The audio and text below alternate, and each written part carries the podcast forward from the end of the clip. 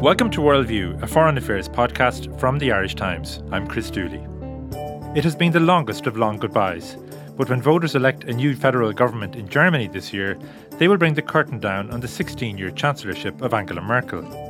In office since 2005, Merkel has been by far Europe's most influential politician of the 21st century, steering Germany, and to a degree the European Union, through the euro crisis of a decade ago, the refugee crisis of 2015, and the shock caused by Britain's departure from the EU. All the while, Merkel has been seen as a steadying hand at the wheel. So, what will be the consequences of her departure from office? Who is likely to succeed her? What change of approach might they bring? Derek Scally, our Berlin correspondent, will join me in a moment to discuss those questions and more. Later, Denis Staunton, our London editor, will take us through the highlights of Nicola Sturgeon's evidence this week to a parliamentary committee investigating her government's handling of sexual harassment allegations against her predecessor, of Scotland's First Minister, Alex Salmond. Alex Salmond has been, and I've said this many times, one of the closest people to me in my entire life, and some people around this table know what I mean by that more than, than others might. I would never have wanted to get Alex Salmond. But it's to Berlin first, and Derek Scally is on the line. Derek, it has been a long goodbye. Angela Merkel announced that she will be stepping down this year as long ago as 2018. Is she definitely going, and if so, when? Oh, definitely. I think anyone who's seen her in the last few weeks realizes this is a woman I think who probably regrets staying on for this, her last term. It was the Euro crisis that did it. Uh, and Barack Obama insisted you really need to stay on, you know, with Donald Trump and the Euro and the refugee crisis.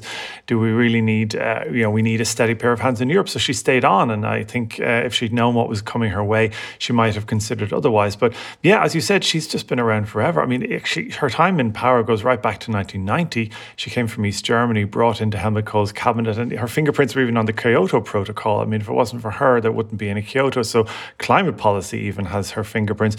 But yeah, she's been in power for since 2005, and everyone has sort of agreed. You know, politics has changed, the world has changed, and while her, she is just irre- almost indispensable in terms of her her her, her style, her no, her low wattage, low ego style. Compromise is important. Um, all of that has been great, but I think the world has changed, and perhaps people are saying maybe we need we need change also at the top in Germany. Now, the federal election, uh, Derek, is in is in September. So, is that the moment really at which she goes? That's the moment at which she ceases to have political power. Um, she has already given up ahead the chairmanship of the Christian Democratic Union, her party. So she's already a slightly diminished political figure. But in terms of a leader, September's election comes, but it will go, and then the coalition exploratory talks, coalition talks begin. So it's quite likely she'll still be uh, in in the chancellery, at least in a commissary role, until Christmas. Now, as you mentioned there, it seems like she's been around forever. Um, is she indispensable, or what has she got that appears to make her that way?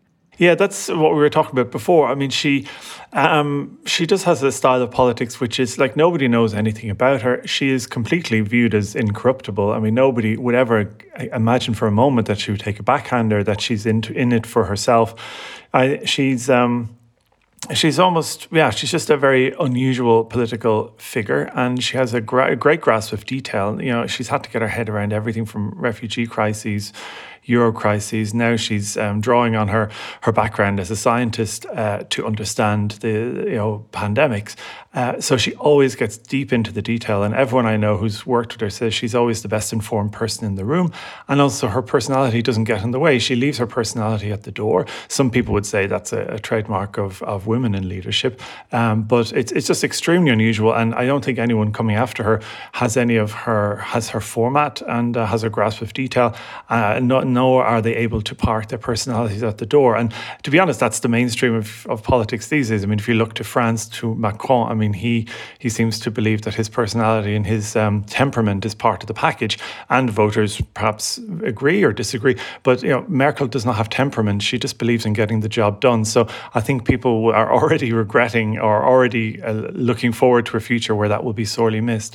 Well, somebody will have to come after her. Um, who are the front runners to succeed her? Well, there seems to be two frontrunners. Um, uh, both are men. Uh, both are you know, older white men, as people would say these days. One is Armin Laschet. He's the new CDU leader, so Merkel's party. Now, he just came in in January. He is best known as the minister president of North Rhine-Westphalia. That's the this the sort of the Rhineland area of Germany in the west. Um, Yeah, he is from the Rhineland region. Uh, North Rhine-Westphalia has 80 million people, so this is a big state with a big power, a big economic force, and the CDU there. So Armin Laschet's CDU there is hugely influential. So they will all be gunning for him to be um, running for uh, the chancellery to succeed Angela Merkel. But he has competition. Uh, his competitor is Markus Söder. Now he's the minister president of Bavaria down in the south. It has a population of 13 million, but he's not a member of the CDU now. He's the leader of the CDU's uh, sister. That's the CSU, the Christian Social Union. They have been in power pretty much uh, since the Second World War in Bavaria. So he thinks now is the time for a change. And I think the key issue to understand or to differentiate the two is Armin Laschet views himself as the continuity candidate. Markus Söder is sort of banking on change. And that seems to be what the election will be about, even though it's uh, still six months away. Uh, tell us a bit more about each of them Derek, and, and the case each is making for himself to be Germany's next chancellor. If you take Armin Laschet first, I mean, what might he bring to the table? Yeah, as I said, continuity. Um, he uh, has tried to differentiate himself from Merkel, and I think his strategists have said, look, the best way to succeed Merkel is to be like Merkel, to be continuity. He'll be very much, I think Merkel would like to pr- pr- present herself also in sort of the Helmut Kohl tradition, very much a centrist, very much trying to bring in all wings uh, and and and she's modernized the party. She took the CDU a little bit more to the center because she figured elections are won and lost in the political center. You don't get uh, back into power by being a conservative. So, I mean, Laschet is very much in that vein and he's from Western Germany. He's from uh, he is from the the region of Aachen, which is not too far from Belgium. He spent time in the European Parliament, and he very much sees sort of the bigger European picture. And uh, really, I have seen or heard nothing from him that would distinguish him that much from Merkel, at least at this stage. But at some point, I imagine as the election comes closer, he will have to distance himself from her and criticize her and saying, "I will do everything better," because if she's done everything great, you know, why would they vote for him? The other candidate, uh, Markus Söder, he's very much saying, look, uh, we need change. We need to keep it keep it real, sort of in the centre right. But if you vote for me, vote for Bavaria, you'll get a slightly different take on power. He's slightly more conservative socially and economically. And Bavaria is just a huge economic success story. It's sort of the leading light in Germany, whether it's technology or uh, Bavaria is even trying to get into space travel. And he really wants to say, look, Germany is slowing down. It's a bit of a uh, digitalization. It's it's really fallen behind. Uh, digital transformation. Uh, and he says, look, we need we need change, and I will be slightly more dynamic and slightly more, I suppose, along the the lines of of of um, Macron, that just slightly more power power, slightly more presidential style of leadership. And um, he's saying, look, we need to we need to shake up Germany, and I'm the man to do it. Which of these candidates, Derek, should we be cheering on from the sidelines? I mean, would either of them be better for, for Europe and, and indeed for Irish interests? Um, it's really hard to get excited about either of them at the moment. Obviously, the election campaign is yet to gear up, and all attention and energy is going in the pandemic. But neither of them have had a great pandemic. So, if you're looking for you know a leader to show uh, a pandemic or a natural disaster, is a great time to see do they have leadership skills. And both of them have sort of fumbled at various stages. So neither of them can has one up on the other in that respect. Um, both of them really um, are um, apparatchiks. I mean, they're very much party people. Um, you could say Armin Laschet, because he spent some time in the European Parliament, has a more European rounded view. But um, neither of them seem to have set the world alight so far. And um, they just seem to be quite uh, standard candidates. Merkel, I mean, by comparison, the more you compare her to the people who want to succeed her, um, the more you realize just how unusual she was. And what's the mood within the CDU CSU camp uh, towards them? It's not hugely uh, warm. Um, like a huge number, I think it was a third of people didn't vote for him. For Armin Laschet as the new CDU leader, there was another. Um, no, sorry, it was almost half. There was a, uh, another candidate, far more conservative, Friedrich Merz. Uh, he's sort of an economic liberal, uh, and there's a huge conservative business wing of the party that believe that's exactly the type of man uh, Germany and the CDU needs. So Laschet really doesn't have support of the conservative wing of the party or the you know the business leaders wing of the party, which is hugely influential in a centre right party like the CDU. So um, he needs to win them over, but it really doesn't look like that's going to happen. So, if you're starting an election campaign, running for office, and a huge amount of your own party doesn't really believe in you, how will you win over voters? So, that's the dilemma he has. Söder has another dilemma. He's from Bavaria, and he's only the third person. If he is selected, he will only be the third person from the CSU, this Bavarian party, who've ever run for chancellor, and the two people who tried it in the past failed. And uh, while Bavaria is a huge success story, and Bavaria is the state most Germans sort of look up to as the way they wish Germany was, uh, Bavarian politicians tend not to play too well in the national scene. So Söder is anxious to show he's not just a provincial politician with dreams of of uh, glory in Berlin and the Chancellery, he needs to present himself as a, as, a, as a full format politician for the entire country, not just Bavaria. So being Bavarian is a help, but it's also a hindrance.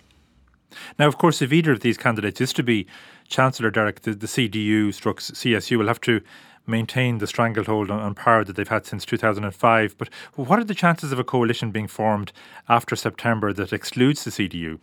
Well, it looks most likely that the CDU will stay in power. As you said, they've been in power since 2005, and they seem to have the most attractive or the most realistic option, both politically and arithmetically. Uh, the Greens. Um, they would be the most op- likely option as a as a coalition partner. At present, most of the time, Merkel's been in power in a grand coalition, so a large uh, political grouping with the Social Democrats, the centre left. But the Social Democrats are sort of a, a ever decreasing circles of political influence, and they are really dwindling as a political force. The Greens seem to be, the Greens have overtaken them in polls and seem to be the most likely option, but sort of a, a CDU, centre right, Green alliance has never been tried at federal level. So it would be interesting and if that would work so that's it's most likely that the cd will stay in but there are other options um, you could have sort of a, a, a centre left government where this the, the Greens would lead, and you'd have the Social Democrats in there, and they'd bring in the left party.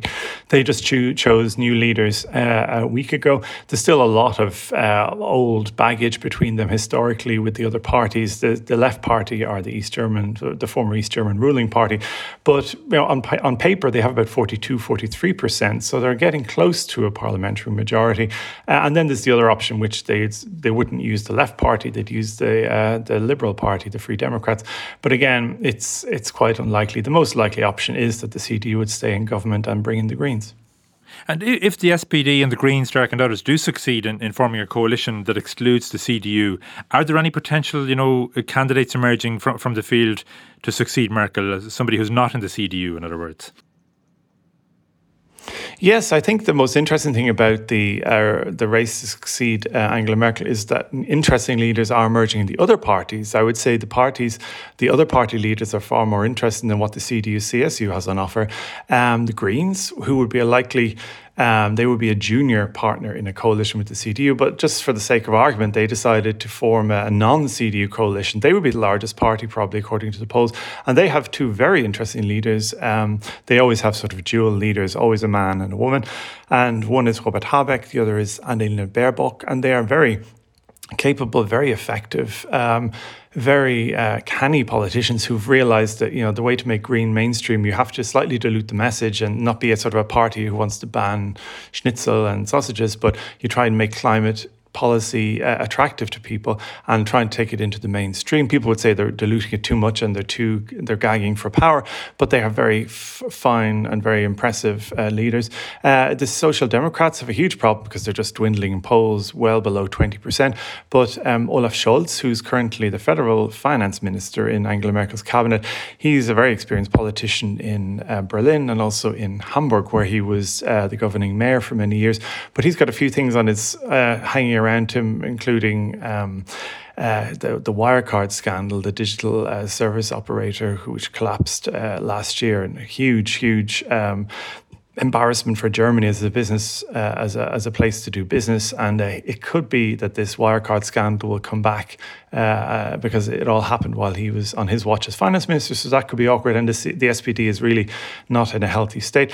And then the Left Party have two new leaders just last weekend. So they seem to be trying to modernize, you know, and make a, a sort of a younger, more attractive hard left party. Uh, at times like this, you know, the idea of social justice uh, after the pandemic could be quite attractive to young younger voters, a bit like sort of Sinn Féin in, in Ireland. So it's a um, really quite interesting leaders emerging. Um, just you know, they seem to have jumped a generation after Merkel, and uh, and we'll see how they do. But uh, the CDU, CSU, uh, as the most likely senior government partner, yeah, their two candidates don't really. Neither of them are fresh faced. Now, all they've all been around the block several times before, and compared to Merkel, they will always come off second best. How do Germans in general, Derek, view the prospect of life without Merkel? Is it with trepidation, or are they tired of having the same leader for so long? Well, it's really interesting. I mean, I had a piece uh, this week in the Irish Times about just the, the growing frustration about vaccinations. Um, that Germany had such a good first wave last year, relatively speaking it was able to test quickly and kept down virus and deaths early on in the pandemic, but things are slipping now. And increasingly, a question is being asked because it's been so slow at rolling out vaccines that um, the whole Merkel approach to things is often a, a line of criticism I've heard of Angela Merkel over the years is always that she's she's quite tactical. She thinks tactically and not strategically.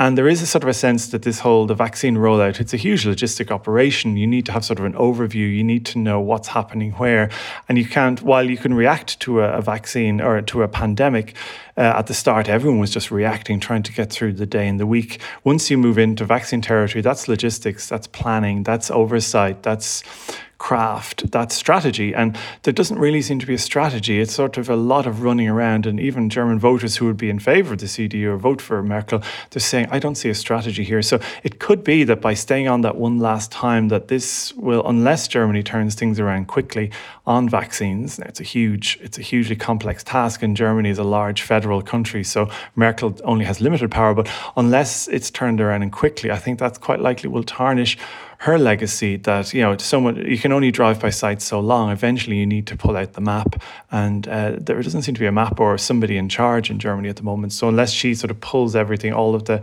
responsibility to herself and says I'm going to sort this she could go out a bit on a on a on a bum note which uh, considering her achievements in the last 15 years uh, would be uh, for many of her supporters a shame. And finally, Derek, just to stick with the driving metaphors, does Merkel plan to retire from public life entirely, or you know, will she still be around as a, a backseat driver of some kind? When you look at she's been in power for 15 years but when you look at her workload and the number of crises she's had to master i think you know she's really been in power for 30 years. She's probably worked harder than any politician of modern times. So i think she's had enough. Uh, she's never really been in i think she quite likes power but i don't think she's as addicted to power as other politicians who have been in the saddle as long as she has. Uh, so she has been you know she was floated as a possible european uh, commission president. And there was also uh, talk of her taking over at the UN, but everyone I know who worked closely with her say she just laughs and just says, "No, uh, I'm going to retire and grow vegetables and make potato soup." Uh, you know, there's even some people are actually say, suggesting it's unlikely she'll write a memoir now. Maybe if if a publisher uh, makes her an offer she can't refuse, she might decide to go with it. But I think she quite likes the idea of just disappearing and nobody ever quite knowing what she thought in what moment. Because uh, you know it's the classic: the politicians retire and write the memoir and take the check from the publisher. But um, I think she quite is tickled by the idea of just disappearing and nobody will ever quite know what she thought when and why she acted as she did. Well, I think we'd all read that memoir. Maybe you'll get to ghostwrite it, Derek. But in any case, um, thanks for that. Now, Scotland's First Minister Nicola Sturgeon endured an eight hour grilling yesterday, Wednesday, from a parliamentary committee investigating her government's handling of sexual harassment allegations against her predecessor and former ally, Alex Salmond.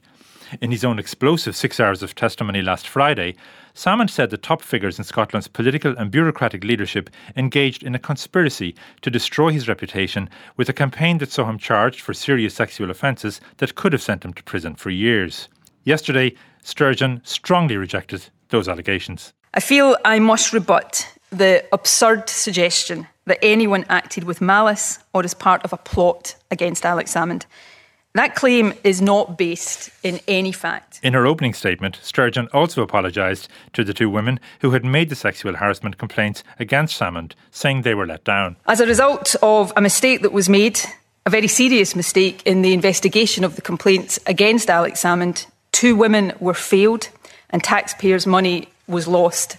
I deeply regret that. Although I was not aware of the error at the time, I am the head of the Scottish Government, and so I want to take this opportunity to say sorry to the two women involved and to the wider public. Denis Staunton, our London editor, was watching the proceedings yesterday and he joins me now.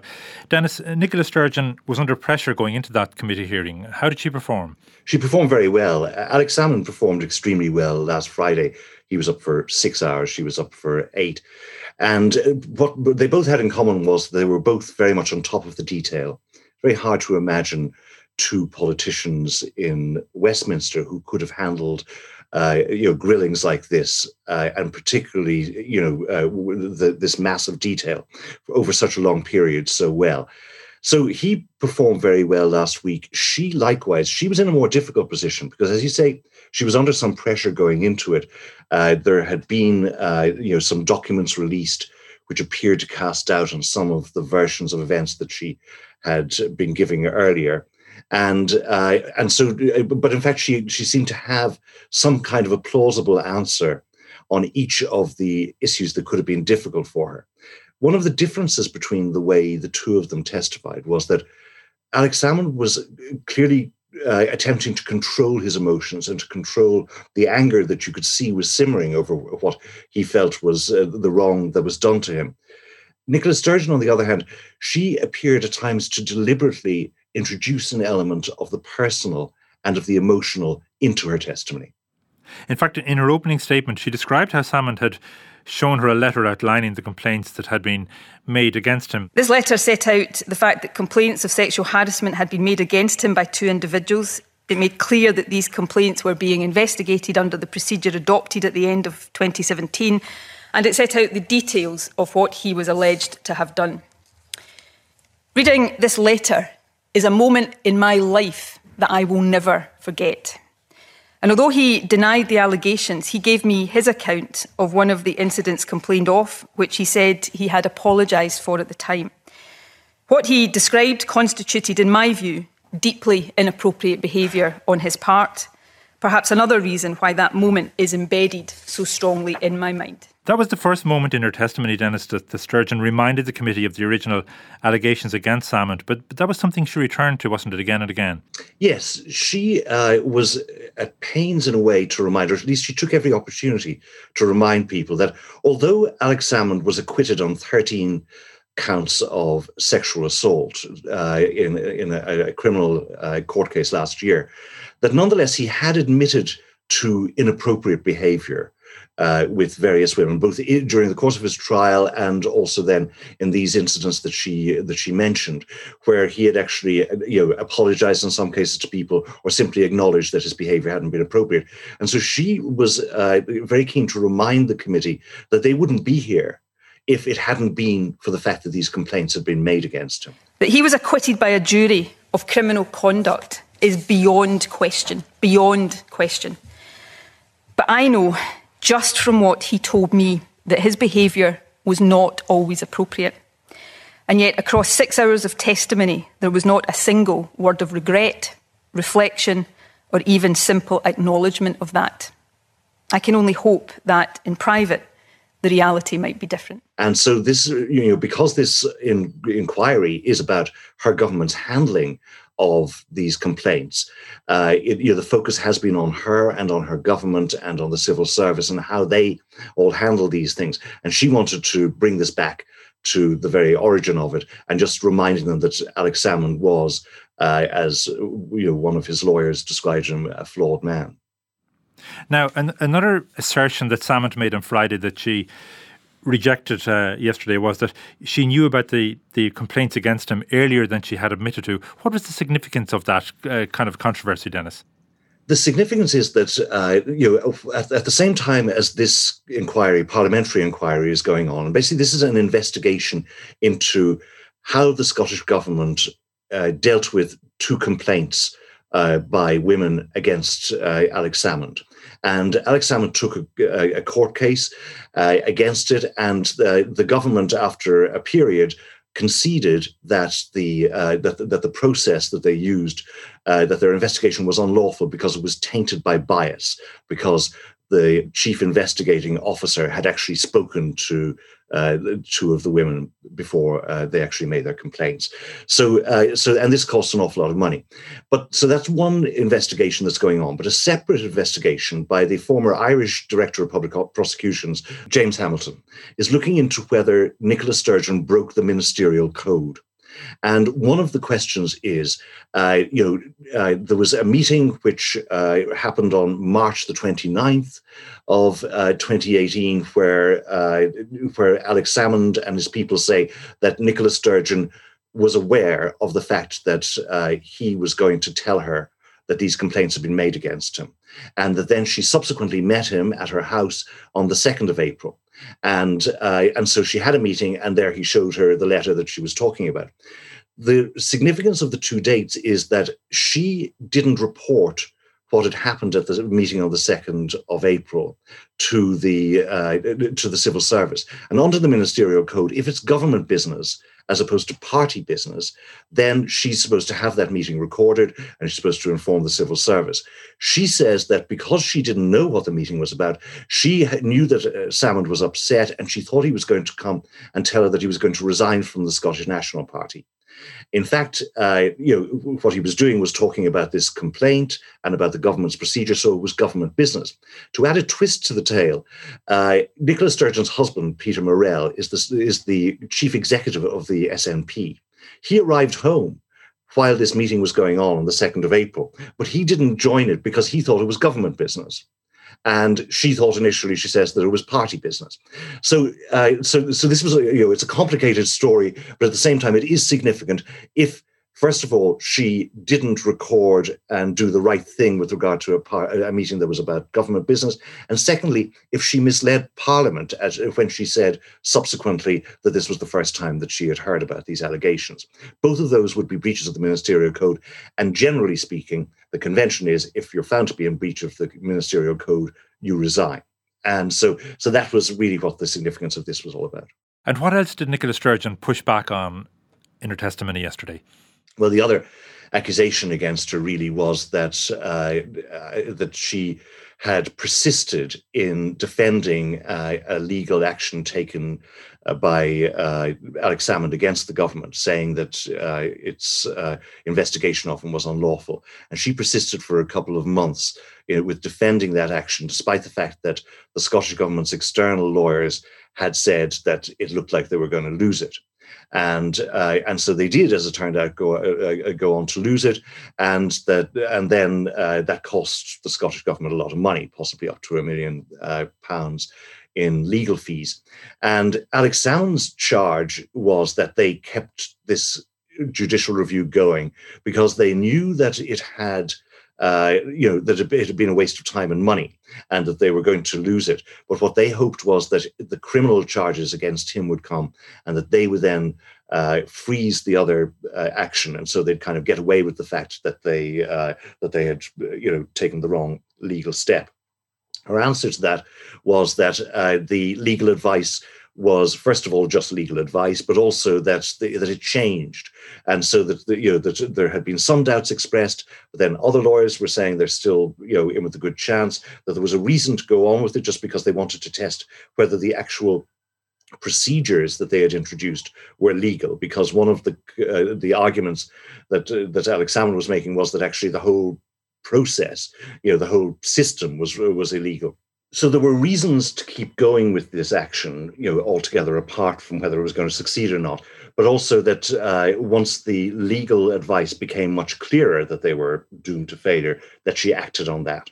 Denis, where does all this leave uh, Nicola Sturgeon? Do you think she's done enough to silence calls for her resignation? It's a critical time, of course, with, with Scottish parliamentary elections coming up. I, she won't have silenced calls from the Conservatives, for example, for her resignation. I mean, they uh, said she should resign even before she went in to testify uh, before this uh, committee. But I think what she did do was that she she gave those people who want to give her the benefit of the doubt a plausible reason for doing so on each of the main accusations against her. And so on every single one, first, was she involved in a plot against uh, Alex Salmond? She basically said, this is an absurd uh, suggestion, and then she went through why it was a ridiculous idea. Secondly, she gave a reasonable explanation uh, about uh, the nature of these meetings that we were discussing, and then there was also the third part was to do with why she and her government persisted with the defense of this legal action after some of her external lawyers had said that they were definitely going to lose and that this obviously was going to cost an awful lot of money and it ended up costing uh, 500,000 pounds in Alex Salmond's legal fees and probably something similar in terms of the rest of the cost of it. So maybe a million. And again she was able to give uh, a plausible answer as to why she carried on. So I think for those people who don't like her anyway, they're not going to suddenly start liking her now. But I think for most of those who actually do want to give her the benefit of the doubt, they were able to do so. She she's not out of the woods. First of all, James Hamilton's uh, inquiry that's going to report uh, later in March, and if he says that she was guilty of breaching the ministerial code. She may not re- have to resign, but she'll certainly be damaged by it. I think what's likely to happen with the parliamentary committee is because it's sort of broken down on partisan lines, they probably won't agree a position uh, or a conclusion. And so, in that sense, uh, you know, that will just be left kind of in the air. The final question is Has it damaged Nicola Sturgeon's reputation because she is by far the most popular politician in Scotland. She's generally uh, admired, even by those who don't particularly like her, as somebody who is in command of detail, that she knows what's going on. Part of her defense here was that although she understands the detail of everything that's going on, she was forgetful about certain things when they, it might have been convenient not to remember them. And so, whether this actually somehow just undermines uh, this reputation that she has developed over the years, uh, that that remains to be seen. And then finally, when they go into uh, these elections in May, the expectation has been that the Scottish National Party, which is now in it's uh, a minority government, that they would win an overall majority at Holyrood. If they fail to do that, even if they can still come back with the support of, say, the Greens that they have now, uh, nonetheless, it'll appear to be something of a disappointment.